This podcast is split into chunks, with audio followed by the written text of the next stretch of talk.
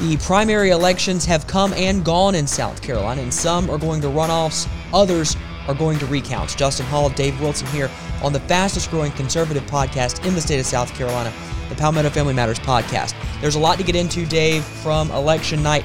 He talked about this all night on Tuesday, so we're going to have you go through the wringer again. Got it. For those of you who don't know, I do the political commentary on the CBS affiliate in Columbia, and so we were doing this all night last night. Right. So if I get a little scratchy or if I have to pull out my nondescript uh, cup here, you will understand why. I'm also bumping my mic. Uh, it's been one of those long nights. Right. We've got finished about 11:30, uh, but we want you to know because so often people are. I mean, we've been getting phone calls. We've been Mm-hmm. people texting. You know what went on? What happened? Why did it happen? There's some key races that were won. Yep. There are some key races that were lost. Um, and really, how does all of this stuff break itself down? There were some interesting results in statewide elections. Every single House seat is up for grabs this year, and some of them, the the results might shock you because most of you are going to stay specific to your area. And that makes perfect sense because you're dealing with your state legislator. You're more interested in what your House seat is doing, but there were some House seats upstate, low country, out over in the Pee Dee, and of course we had U.S. House races that we need to talk about, and Senate races that we need to talk about for the U.S. Senate seat, the one. We'll talk about that as well. But first, Dave, voter turnout. Now, again, this is the case many times with primaries, specifically in South Carolina in a non-presidential year. Right. This was a midterm primary in June. Now, in Columbia, it did not get as as hot as it was expected to be because we, ha- got we had rain come through. we had a, like a frog strangler at about 10 a.m. and and so that had a lot to do with the turnout as well. But here here are the numbers. there are about 3.3 million registered voters in South Carolina. Of that number, 556,000 and some change casted ballots this primary election. So let's break some a real simple fraction down Yep. for you here. That means five out of six registered voters in South Carolina did not vote. Now, we put out an email blast yesterday morning. We, did. sent to anybody who had not opened it, we resent it yesterday afternoon. Yep. The click rate on that, just so that you understand, you'll get a link. You'll see a link in there that says, you know, tell me what my ballot looks like or who's on my ballot. We got a lot of people clicking on that to say, "Hey, listen, who, what's on my ballot?" And it was very interesting because uh, I was on the air last night with Jim Felder, a great uh, African American uh, historian. He was actually one of the casket bearers for JFK.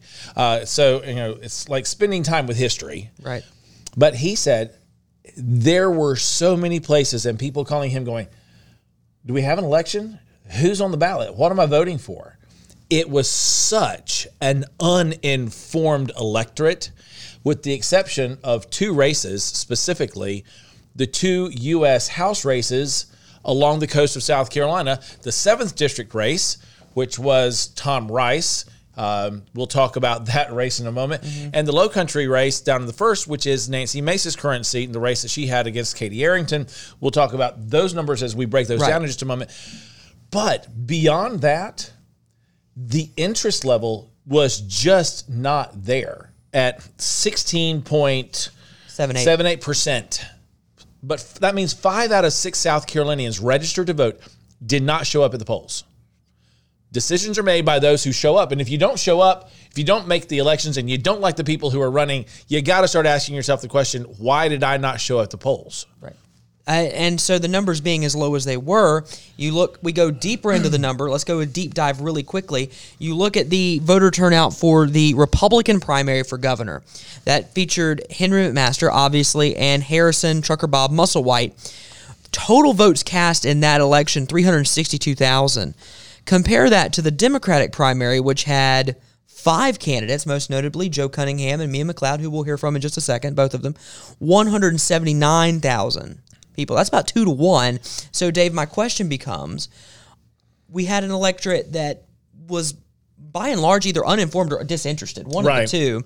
On top of that, two out of every two Republicans who casted a ballot, only one Democrat casted a ballot, according to the numbers in the state of South Carolina. What does that tell us? Is that a bellwether for November, or is it just a product of a June primary? I think you have a little bit of both. There's just not the energy in the Democratic side. Now, a statistical breakdown of numbers for you for South Carolina. It is roughly a 55 45 split of Republicans versus Democrats in the general electorate population of South Carolina. So, those 3.3 million people, it's about a 55 45 split. But mathematically, what you see with this number is Republicans were more energized to turn out than the Democrats were. So, there were questions as to why was that the case. It was also very interesting when you begin to break down the numbers for both of these races, where certain candidates won and yep. where certain candidates lost. But I think this is a good bellwether sign that the Republicans recognize and understand how important turnout is. As a matter of fact, I was also having a conversation this morning where uh, members of the folks who live in the 7th Congressional District, that's the Pee Dee area of the state, uh, which is the Tom Rice seat, there were multiple Democrats who switched over and voted in the Republican primary to vote against Tom Rice. Yeah. So there's a little bit of crossover. Uh, but there is a lot more energized voter base for the Republicans than the Democrats. And I think that will begin to translate itself out when we start taking a look at the November election. And we can go ahead and start looking at the November election just briefly in terms of the governor's race. I will tell you this in, in case you're unaware. Uh, Mark Hammond, Alan Wilson, Hugh Weathers, all winners in their state constitutional right. officer races. Not a shock there. The other big race statewide was the superintendent of education race that featured, oh my gosh, like 10,000 candidates on the Republican side. You're talking six candidates that were on the ballot last night. Kathy Maness has 30.66% of the vote after Election Day. Ellen Weaver in second place at 23%. So they're going to go to a runoff in two weeks. The interesting thing will be, as all runoffs are, you have roughly 154,000 votes now up for grabs. Right. Based on the votes for the other four candidates. Where do those shake out? Where do those go in that runoff? So, the way the runoff works in South Carolina, we do not do this based upon a plurality. It is based upon a majority. So, the difference between that is not who got the most votes at the first election, it is whoever the two top vote getters are in the primary go to the runoff if they don't get 50% of the vote plus one. So in that particular case, you've got both Kathy Maness and Ellen Weaver, who were the top two vote getters, but Maness got 30.6 and Weaver got 23.3. So in that particular case, where do the other voters decide to go? Do they go into the Maness camp? Do they go into the Weaver camp? Uh, will the candidates endorse one candidate over the another? Those who the four that lost on that particular race, you've got Travis Bedson, Brian Chapman, Kizzy Gibson, and Linda Leventis Wells. They're going to have to decide what they're going to do as a level of endorsement. Mm-hmm. The other side of this, though, is this, and this is again, I'm going to speak specifically to you five of six who did not vote. If you did not vote, you still have an ability to vote in the runoff election that will be on June the 28th. Yep. That's a Tuesday.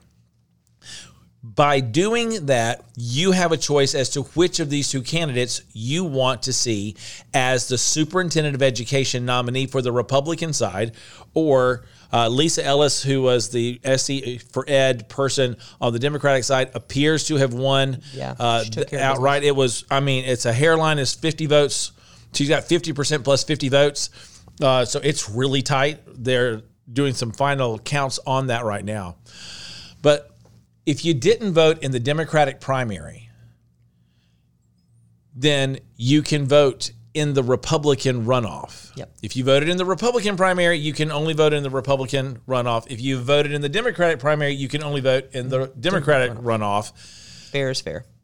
But if you if you're one of the five out of six registered voters in South Carolina, it is time for you to figure out which of the candidates you want to be the voice for schools in South Carolina. This is going to be very important as we get into the next legislative session because mm-hmm. one of the major items that's going to be discussed is a parental bill of rights and whether or not we're going to have CRT in our classrooms, as well as will you have educational choices for your children or grandchildren.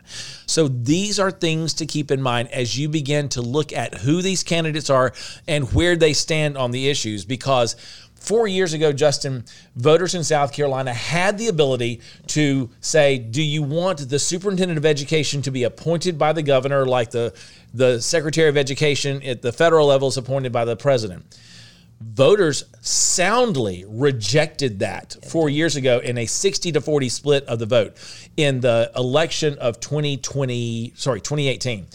That makes a huge difference because that means these races right here to a majority of South Carolinians are an important place for your voice to be heard. But for your voice to be heard, you can't be part of the five out of six registered voters in South Carolina that did not vote. I'm going to assume that many of you who watch us and listen to us did vote. So I will go one step further. You know somebody who didn't. Guaranteed. Guaranteed you know somebody who didn't vote. So make sure to get out and talk to folks and ask them. Just don't ask them who they voted for. You can ask just ask them, did you vote? Did you vote on the 14th? If they didn't, they can still vote in these runoffs. And that's a very important runoff when you're talking about the superintendent of education nominee in either party Right. that will face off in November. Really quickly, a look at the governor's race on the Democratic side because we obviously had some fun on Monday with these folks. I'm looking at the breakdown map here, Dave. Here's what's really interesting about this. You can actually go to scvotes.org and you can look at the details of the contest. I feel like I'm like Bill Hemmer on Fox News right now. Um, I will say we did actually have the we had the touchscreen. That- see, I'm nerd out about that last stuff. night. I, I so wanted to do that one. on That's really cool. Um, Mia McLeod, the senator from Richland County, only got 37% of Richland County. She didn't win Richland County. She didn't win Fairfield or Lexington Or Lexington. Or She didn't win- Calhoun or Orangeburg. She didn't win anything in the Midlands. She did take one county in the CSRA, and that was Aiken County by a 47 32. She held Greenwood, McCormick, Abbeville, Chester, York, Lancaster, Chesterfield, And the up- Marlboro, well, and the upper part of the Pee Dee. Darlington, Right. Florence, etc. And she also got Allendale County, the bellwether that is Allendale. Joe did really well, obviously, in Charleston, down around the low country. He did not mm. fare as well in the upstate. It was a lot closer in Greenville, Spartanburg, that area. And that is an area that we saw for Governor McMaster last night, where he gave up a little bit more ground. He did. It was a 75 25 up there as comparison to like 91 9 down in the low country. So if you take a look at the at the breakdown of the map for Governor McMaster's, when Governor McMaster won 83% of the Republican primary vote. And uh, that is solid, solid win for Governor McMaster. And if you look at the county map, you know it's it's all colored for Henry McMaster. But in a county like Greenville, he won 74% of the vote. In a county like Spartanburg, he won 76% of the vote.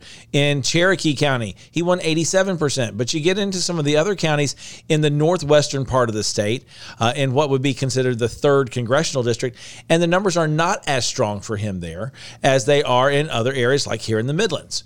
So it begins to ask the question where is there a weak spot for the governor. Uh, when you take a look at the way the numbers break themselves down, Trucker Bob, you know, Trucker Bob got 16% of the vote. That's pretty good. I had him at about 12. I had him at 12 as well. And I think when you look at that, that makes a statement about folks who say, I don't want to vote for an incumbent. Yes. I want new blood. I want fresh blood. It's the it's the it's the Donald it's the Donald Trump Right. side of things. And and when you look at this, it really does boil down, Justin, to a deeper dive, and that's where when we start taking a look at state house seats, like we're going to be doing in a few minutes, mm-hmm. you will see how that really plays itself out. Because there were, let me double check my number. I think it was thirty-one contested incumbent races last night. So that means a person who is currently in office had a primary contest opponent. And and and what that shows to me, and I and I just mentioned this a few seconds ago, I say the Donald Trump effect in that people are more willing. I, I- would not categorize myself as one of those. More likely for me, just as my personality, to lean to the incumbent unless there's a serious issue. Right. But but there is a growing feeling, especially on the Republican side of the aisle, that fresh blood is more important. There's a deeper drive for term limits, and that's a different conversation. But we do see more and more folks who are unhappy with the current state of the legislature or with the executive branch, even. I just think what's interesting is when you take these numbers on scvotes.org and you look at look at where the candidates were not as strong. That's where you're going to see them campaign a lot. Right. As we head into the fall, you're going to see a lot of Governor Governor McMaster in Greenville, Spartanburg, Cherokee, Union, and, and places like that. Not so much in Calhoun County, not so much in Richland County, other than when he's at the state house. Right. Right. You- You're still going to go to those places, but a lot of your time is going to be spent trying to woo those voters to make sure you have that solid base to break down a wall there, maybe in the upstate. But of course, on the Democratic side, you did have um, a contested race. It, it, two solidly strong candidates that we were told uh, were running for the Democrat nomination. Mia McLeod uh, came out last night. I'm trying to look for the time, Dave. It, it was it was right around nine She came out about 45, 10 o'clock. 9:45, yeah. uh, nine forty five, ten o'clock to um, not Quasi really concede. Yeah, I was about to say we- not really so concede. We talked about it last night as we were in the studio last night and and listening to everything. I was waiting for the concession phrase, that idea, and it never came. Part of it was it had not been called by the Associated Press yet. The Associated Press, just so that you know, the, the folks at the Associated Press are kind of the bellwether of, okay, they have their own monitoring. They do their own counts. They don't rely just upon what comes in off of SC votes because for some reason the AP numbers are much more accurate and much more up to date. But their numbers, uh, when when you get called by the Associated Press, that means You're locked. You're pretty much locked in there. It's very difficult to to have co- overcome the calculus that they use to be able Yep. to determine whether or not you won or not. I mean, they called Henry McMaster last night at seven o five. Just saying. Peggy's husband. as as he did refer to himself. But you begin to to look at how the numbers look, how they break down when you had Mia McLeod there, the senator out of Richland County, um, when she is out there giving her speech just prior to Joe Cunningham going out and giving his. Uh, it was I, I'm not sure if I'm going to be losing or not, uh, but she kind of guessed that it was coming her way. Here's we'll, we'll actually play it right here on your screen. Here is Mia, Senator Mia McLeod last night after a couple of hours of the polls being closed. She kind of read the writing on the wall, and here's what she had to say about what her candidacy meant, and then what you could expect from her after the election.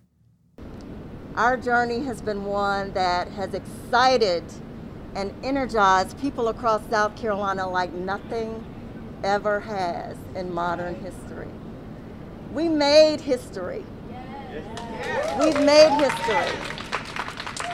And South Carolina will be better because of it. But there's still so much work to do.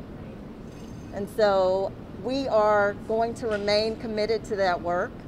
In fact, I will be back in session on tomorrow because my work never stops.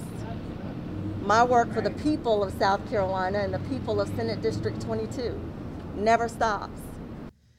Um, yes, it is true. She's first African American woman to run for governor. 100%. That's true. I will say it wouldn't have been history if she became governor because we've already had a female governor. Um, a female minority, a female minority governor at that. right? Um, but she, was, a Republican, so it doesn't count. right. Um, the the you excited the state, ma'am.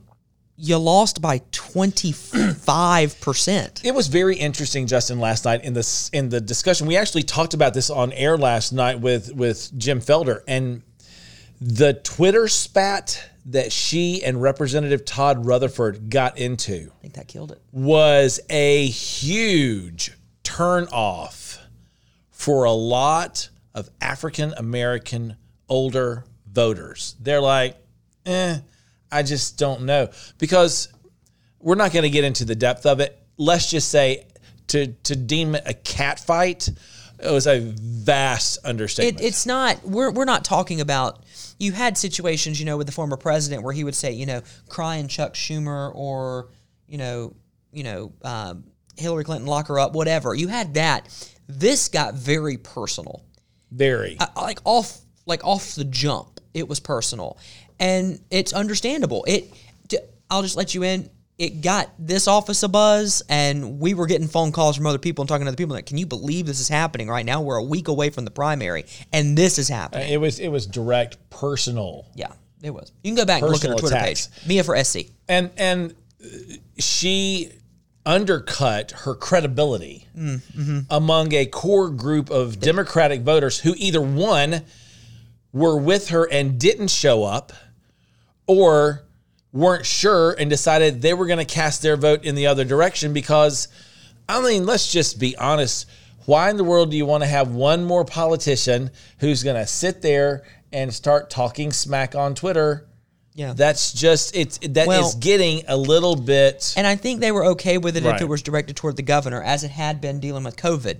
But Uh, when you start getting against- personal, when you start getting personal and it becomes the, the internal fighting that took place there among a Democratic gubernatorial candidate and a surrogate or an, an endorser of the other Candidate, di- yeah. candidate, it wasn't even politics. It was just a nasty brawl for two folks who are both in Richland County. Right. Let's go to uh, Joe Cunningham's comments. Obviously, he is now the Democratic nominee for the governor of South Carolina. Let's listen really quickly to what he said about his candidacy, but specifically about the current governor.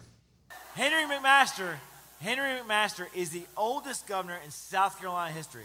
And he's running to be the longest serving governor in South Carolina history. But the question is, the question is this. Does does he deserve it? And, and, and look, what can we expect? What can we expect from another four years under his leadership? And look, while I appreciate his service and his long, long, long political career, we've got to be honest. We've got to be honest about his track record. Our schools remain at the bottom of every list. Our roads are ranked literally dead last in our country. We've been ranked the worst state for women and one of the worst states to start a family. I think you listen to Joe Cunningham, and it is. I actually, it, it I, as I was listening to him last night, I'm realizing he's going left of Joe Biden on his attacks and his rhetoric. He talks about the fact that he passed two bills in his two years in the U.S. Congress. And Trump signed one of them. and, and Trump signed them. Here's the That'll thing. rile up Democrats. Here's the thing about it. One of them was a bill to undercut energy independence in South Carolina and America. So when you want to start talking about four and a half to five dollar gas, you can thank Joe Cunningham for stopping the drilling of oil to keep us energy independent. Uh, he said that last night in his speech. He said that one of the bills I passed helped stop drilling off the coast of Charleston. Here's the thing we have now set up as we get ready to move to the House races Governor Henry McMaster, Joe Cunningham. Six years as governor, two years as congressman. The two year, one term congressman, now an attorney, is going to challenge and say, hey, he's the old school, I'm the new school, let's legalize pot, let's do all this other stuff. Whoopty Yeah. hippty doo. Again, this is not Vincent Sheheen, Nikki Haley part one or part two. No. And this is really not uh, Governor McMaster in his last run. Uh, uh, this is different. This is, you're going to see a lot of money that's going to be dropped into this race It will be. come come August or September. and I think uh, just prognostication right out front, I think the current governor probably wins at 58-42 as it stands right now. I think that- uh, because Joe's a little bit further left than the moderate Democrat in South Carolina is willing to go. Right, the moderate Democrat. Let's go back a couple of uh, a couple of election cycles back. The first race between Nikki Haley and Vincent Sheheen, it was a 51-49 split It was close. or 50 and a half 49 and a half. It was a close race. Round 2 wasn't much different because Vincent Sheheen was a more conservative slash moderate Democrat. A Democrat meant something different then. Right. I think. Joe Cunningham has made it abundantly clear that he is going to be pro LGBTQ Mm-hmm. plus IA whatever. He is going to be all Pro-abortion. about pro abortion. Hold up his pen. He's going to veto whatever he can when it comes to life issues. He's going to turn around and he's going to to to make the environment take precedence over the people and the jobs of South Carolinians. And I think you begin to look at those items compared to the fact that we have one of the lowest unemployment rates in America here in South Carolina right now. We have a booming economy despite the fact we've got inflation going on. We've got businesses that are coming into the area. So, you know, he wants to compare there's the old way versus the new way. Well, the old way is bringing in jobs. The old way is doing things to lower unemployment and and actually standing up for the values that you hold dear. I would argue this is not Republican Democrat. This isn't even conservative liberal. I think this is conservative progressive. Right. And I think that's how the race is going to be decided because I think he's saying it that much is is clear. He's the more progressive candidate. Progress, move forward, keep doing this, this, this, and this. Meanwhile, you got the governor who's saying, "Well, what we're doing is really working, and it worked through a pandemic." So that is the setup. Because we will we- continue because we remained open. But That's yes. true. We will- and and we wouldn't have had a certain Joe Cunningham been governor. So we move from the governor's race in the state constitutional offices again. No real shockers there. Uh, the U.S. Senate seat, Tim Scott unopposed. Uh, the U.S. Senate seat on the Democratic side literally was almost a three-way tie. And when I say almost a three-way tie, I literally mean that the three candidates I'm looking at it on scvotes.org are separated by roughly one point or sorry two point five percent You have from first uh, to third. The first place, Catherine Fleming Bruce with 34.66%. Second place, Krystle Matthews, a representative from the low country with 33.22%. And Angela Geter, uh, 32.12%. Uh, You're talking, you know, a minor spread of points. Uh, from number 4,000 one and number two, it's just 1.4%. Yeah, one about four thousand votes separating Right. first and third. So we'll see how that race shakes out. Again, I don't believe any of them have an opportunity to beat Tim Scott in the in November. No. I just don't see that happening. So we move on to the races that people uh, were truly had their eyes on really quickly. In District Four, William Timmons takes care of business at fifty two percent of the vote.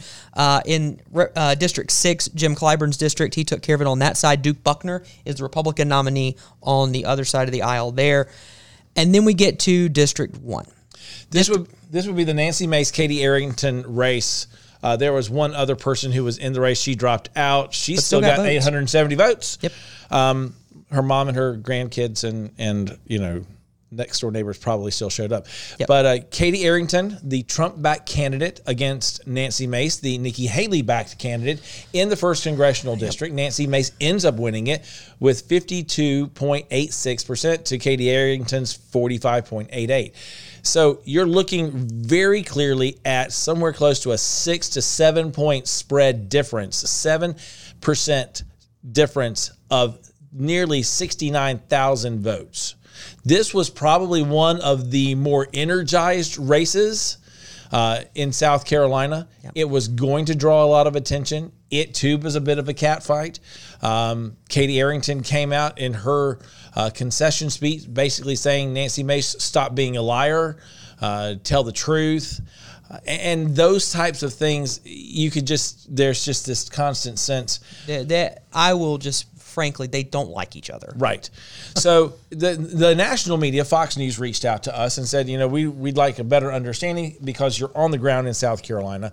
You know, is this this an indication or a bellwether for Donald Trump? Because while Donald Trump's you know, pick in Katie Arrington lost, his pick in the seventh congressional district, Russell Fry, ends up walking away last night with 51% of the vote to Tom Rice, the sitting congressman who voted to impeach Donald Trump, not even getting 25% of the vote. Now, this is a place where you had some Democrats also chose to cross over because they could they, they had to vote in their minds against Russell Fry in this particular race. Well, and here's what's interesting about this. We talk about the Trump factor. You look at uh, District 1, and you actually said this last night. I was watching a little bit of it, so you had one viewer.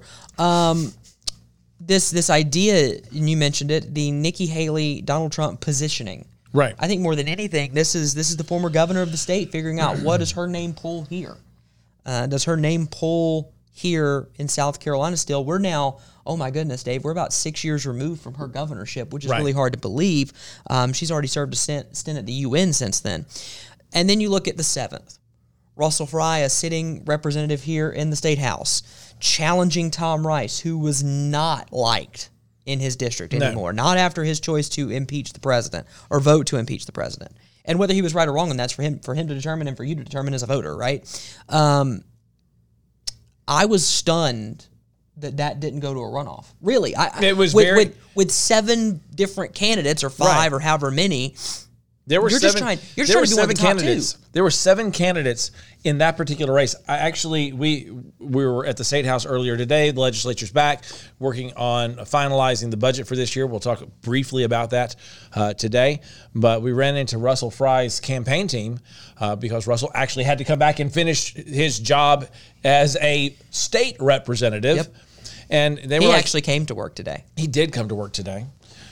The winner came He- to work. he won. Okay, so so Russell Fry ends up winning fifty one percent of the vote. Mm-hmm. Now, if you begin to break that down, it, one of the major areas that he was focusing on was in Horry County. Uh, he ended up with fifty two point thirty eight percent of the vote there.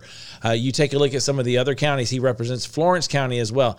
It was fifty percent, fifty percent, and it became abundantly clear that this was going to be a place where Tom Rice could only hope that Russell Fry was going to get less than 50%. That was the only way he had any level of hope. But in a situation like this, so it's a quick breakdown of the way elections typically work. If you have a runoff, it is not unusual for the person in second place to end up being the winner in the final race. The reason for that is in in a typical race, whoever gets first place, that's about the cap that they're going to get to. They may pull in a few other votes here and there, but typically, the those who are losing uh, will throw their hat behind the person who's in second place because that person didn't win either. Uh, I've seen that multiple times. This was one of those times though where the incumbent Tom Rice could not even get to 25% of the vote. That means three out of four voters in the 7th congressional district, that far side of the Pee Dee into the Grand Strand, simply said, not in my district to Tom Rice. And that was just a place where, you know, Santa Claus came early for Russell Fry. Uh, And but- for Donald Trump. And Happy for Donald birth- Trump. Happy birthday, Mr. President. There you go. Um, And so, so the proxy Yeah. war, the proxy war is going to be split between Donald Trump and Nikki Haley when it comes to South Carolina. And and again, I don't know if this is really an indictment. I don't think District One is an indictment on on Trump's endorsement because I would. I want to be careful here. I don't want to. I don't want to disrespect Miss Arrington. Thank you for putting your hat into the ring. But Russell Fry seemed to be a better matchup candidate to his incumbent. True. And and and and to me, that played into a lot.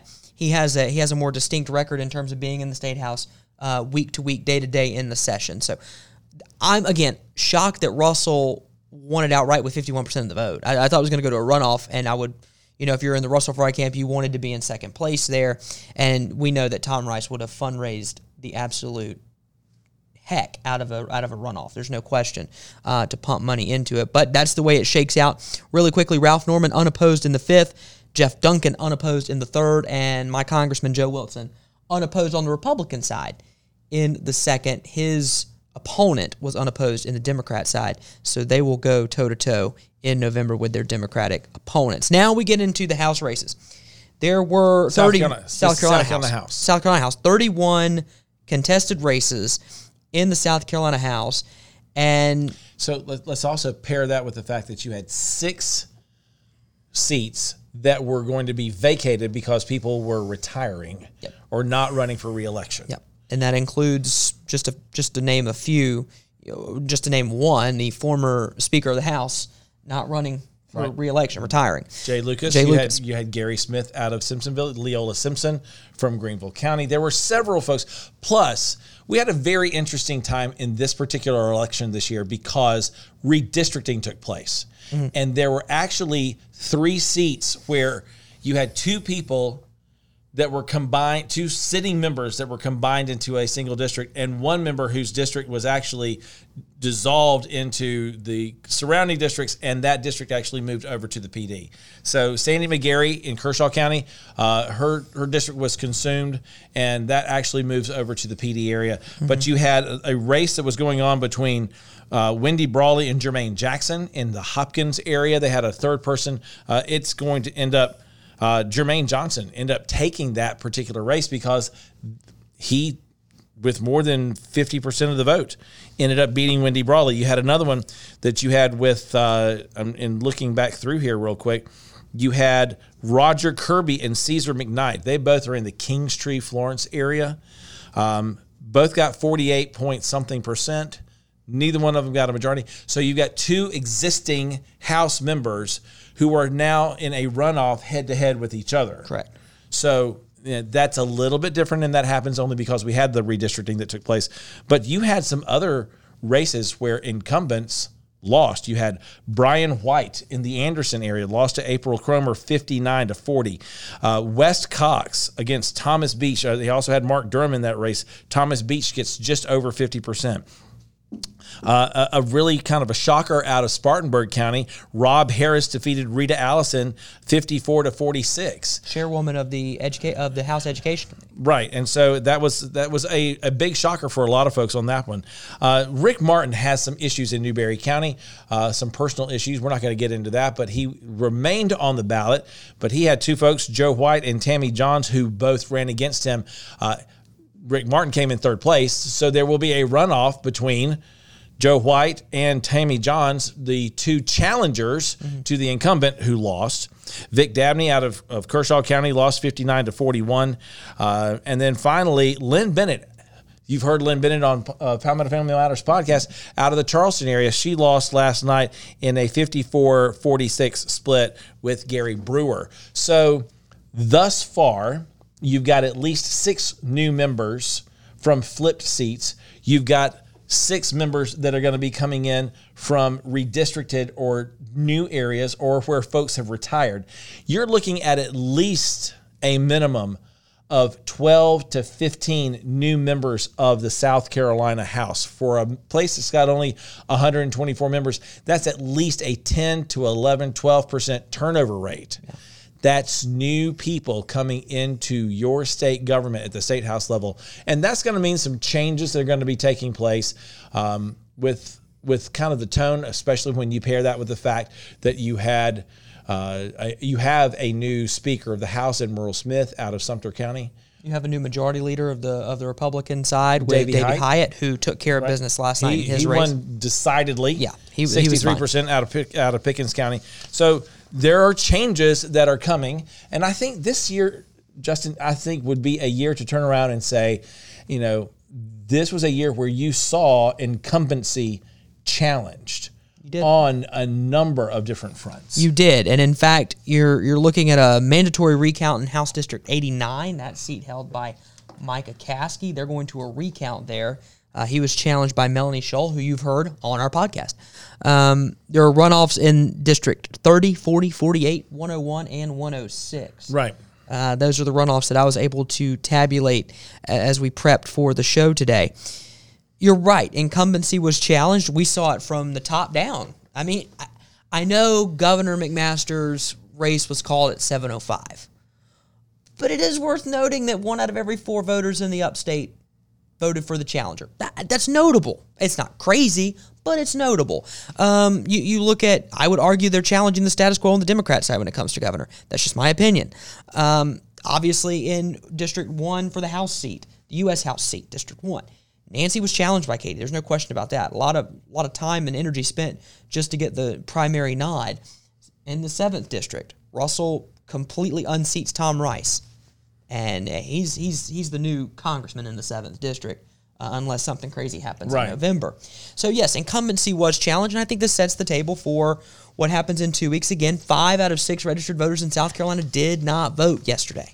Did not vote. And that's where, again, we have runoff races that are going to be taking place on Tuesday, January the 28th. June that, the 28th. Sorry, June. Thank you. I always forget the J. The J months always catch me wrong. On June the 28th, for you to be able to get out there and let your voice be heard on a key area of education Yes. in South Carolina. And if COVID taught us anything, it taught us that education does take a priority focus.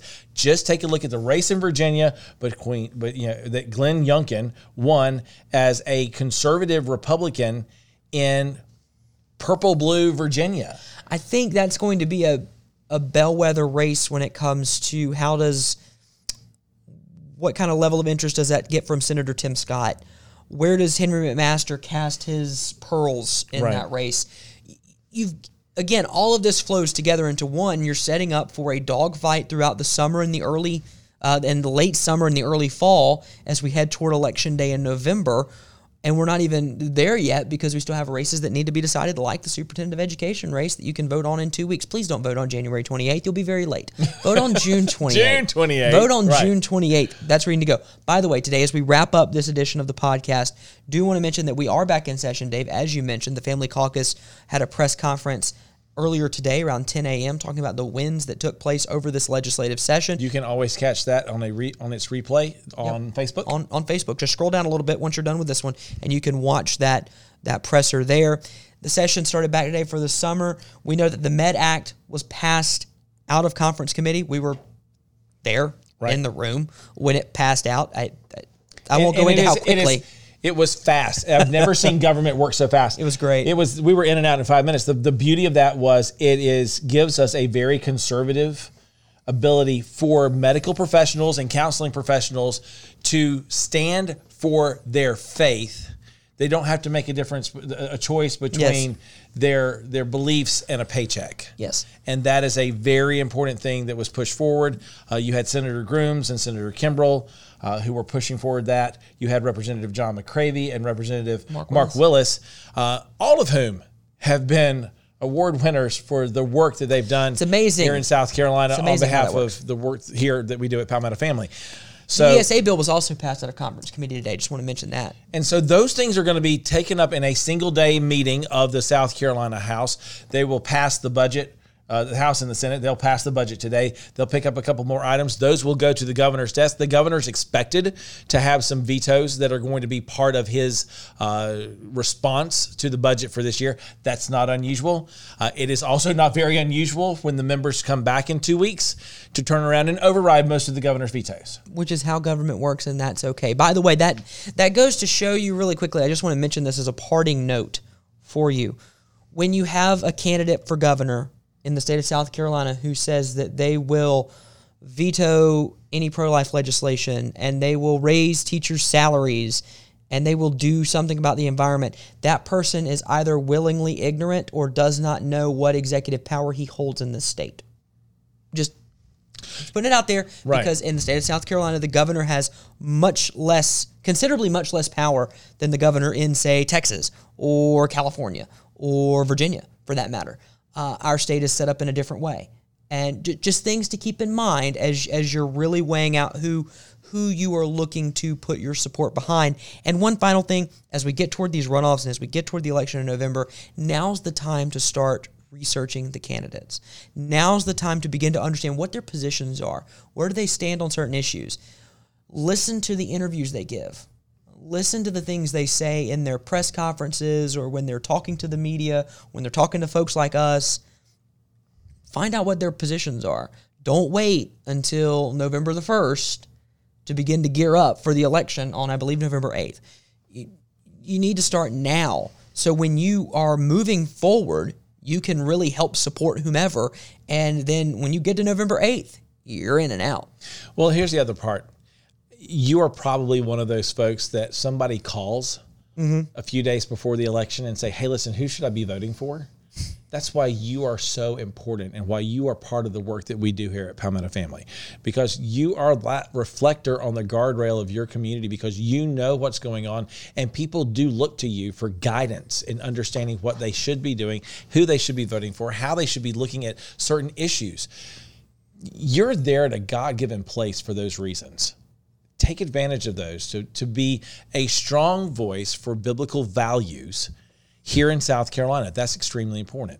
Final item that I wanted to bring up today as part of what the, the House and Senate being back, the legislature being back in town, they are passing a $1.7 billion tax cut slash tax refund. There will be a at least uh, or an up to $800 uh, tax refund that will be coming in the November December timeframe. So it will be based upon how much you've paid in taxes. The maximum amount that you will be receiving is $800 per household. And that is an extremely important thing of putting billions of dollars back into the pockets of South Carolinians, plus reducing the state tax rate as part of a scaled back or scaled down uh, reduction of the tax rate that will save taxpayers this year close to $700 million. That is a big, big difference. Uh, kudos to Murrell Smith, Gary Simrill, the leaders in the House. Kudos to Senator Peeler, Senator Alexander, uh, Senator Kimbrell, getting both sides of the budget on each side of the each side of the legislature ready to go. They go to conference committee. It passes out fairly quickly, and bada bing, bada boom. We're moving on to getting it voted on. Now, as you mentioned, the governor will have some vetoes, and they'll probably get overridden, and you'll get money back in your pocket, which doesn't hurt right now Mm-mm. when you're everything's going up. Exactly. I mean, when when the cost of eggs is as ridiculous as it is, you need more money in your pocket. So again, from election night, we see incumbency being challenged in the state of South Carolina, but now all attention begins to turn to November. And as we move toward November, we're hoping that these seats get filled more and more with the with the two candidates from each race that are running for the office that they want to hold. And our goal is to get them in here and get them talking so you can get an unfiltered look at what they stand for. That is our wrap up of primary election day in South Carolina. Again, if you're one of the five out of six who didn't vote, you can still vote in the runoffs in two weeks on June 28th. And if you did vote, vote in the runoffs on June the 28th. For Dave Wilson and everyone at Palmetto Family, I am Justin Hall. We will see you next time on the fastest growing conservative podcast in the state, the Palmetto Family Matters Podcast.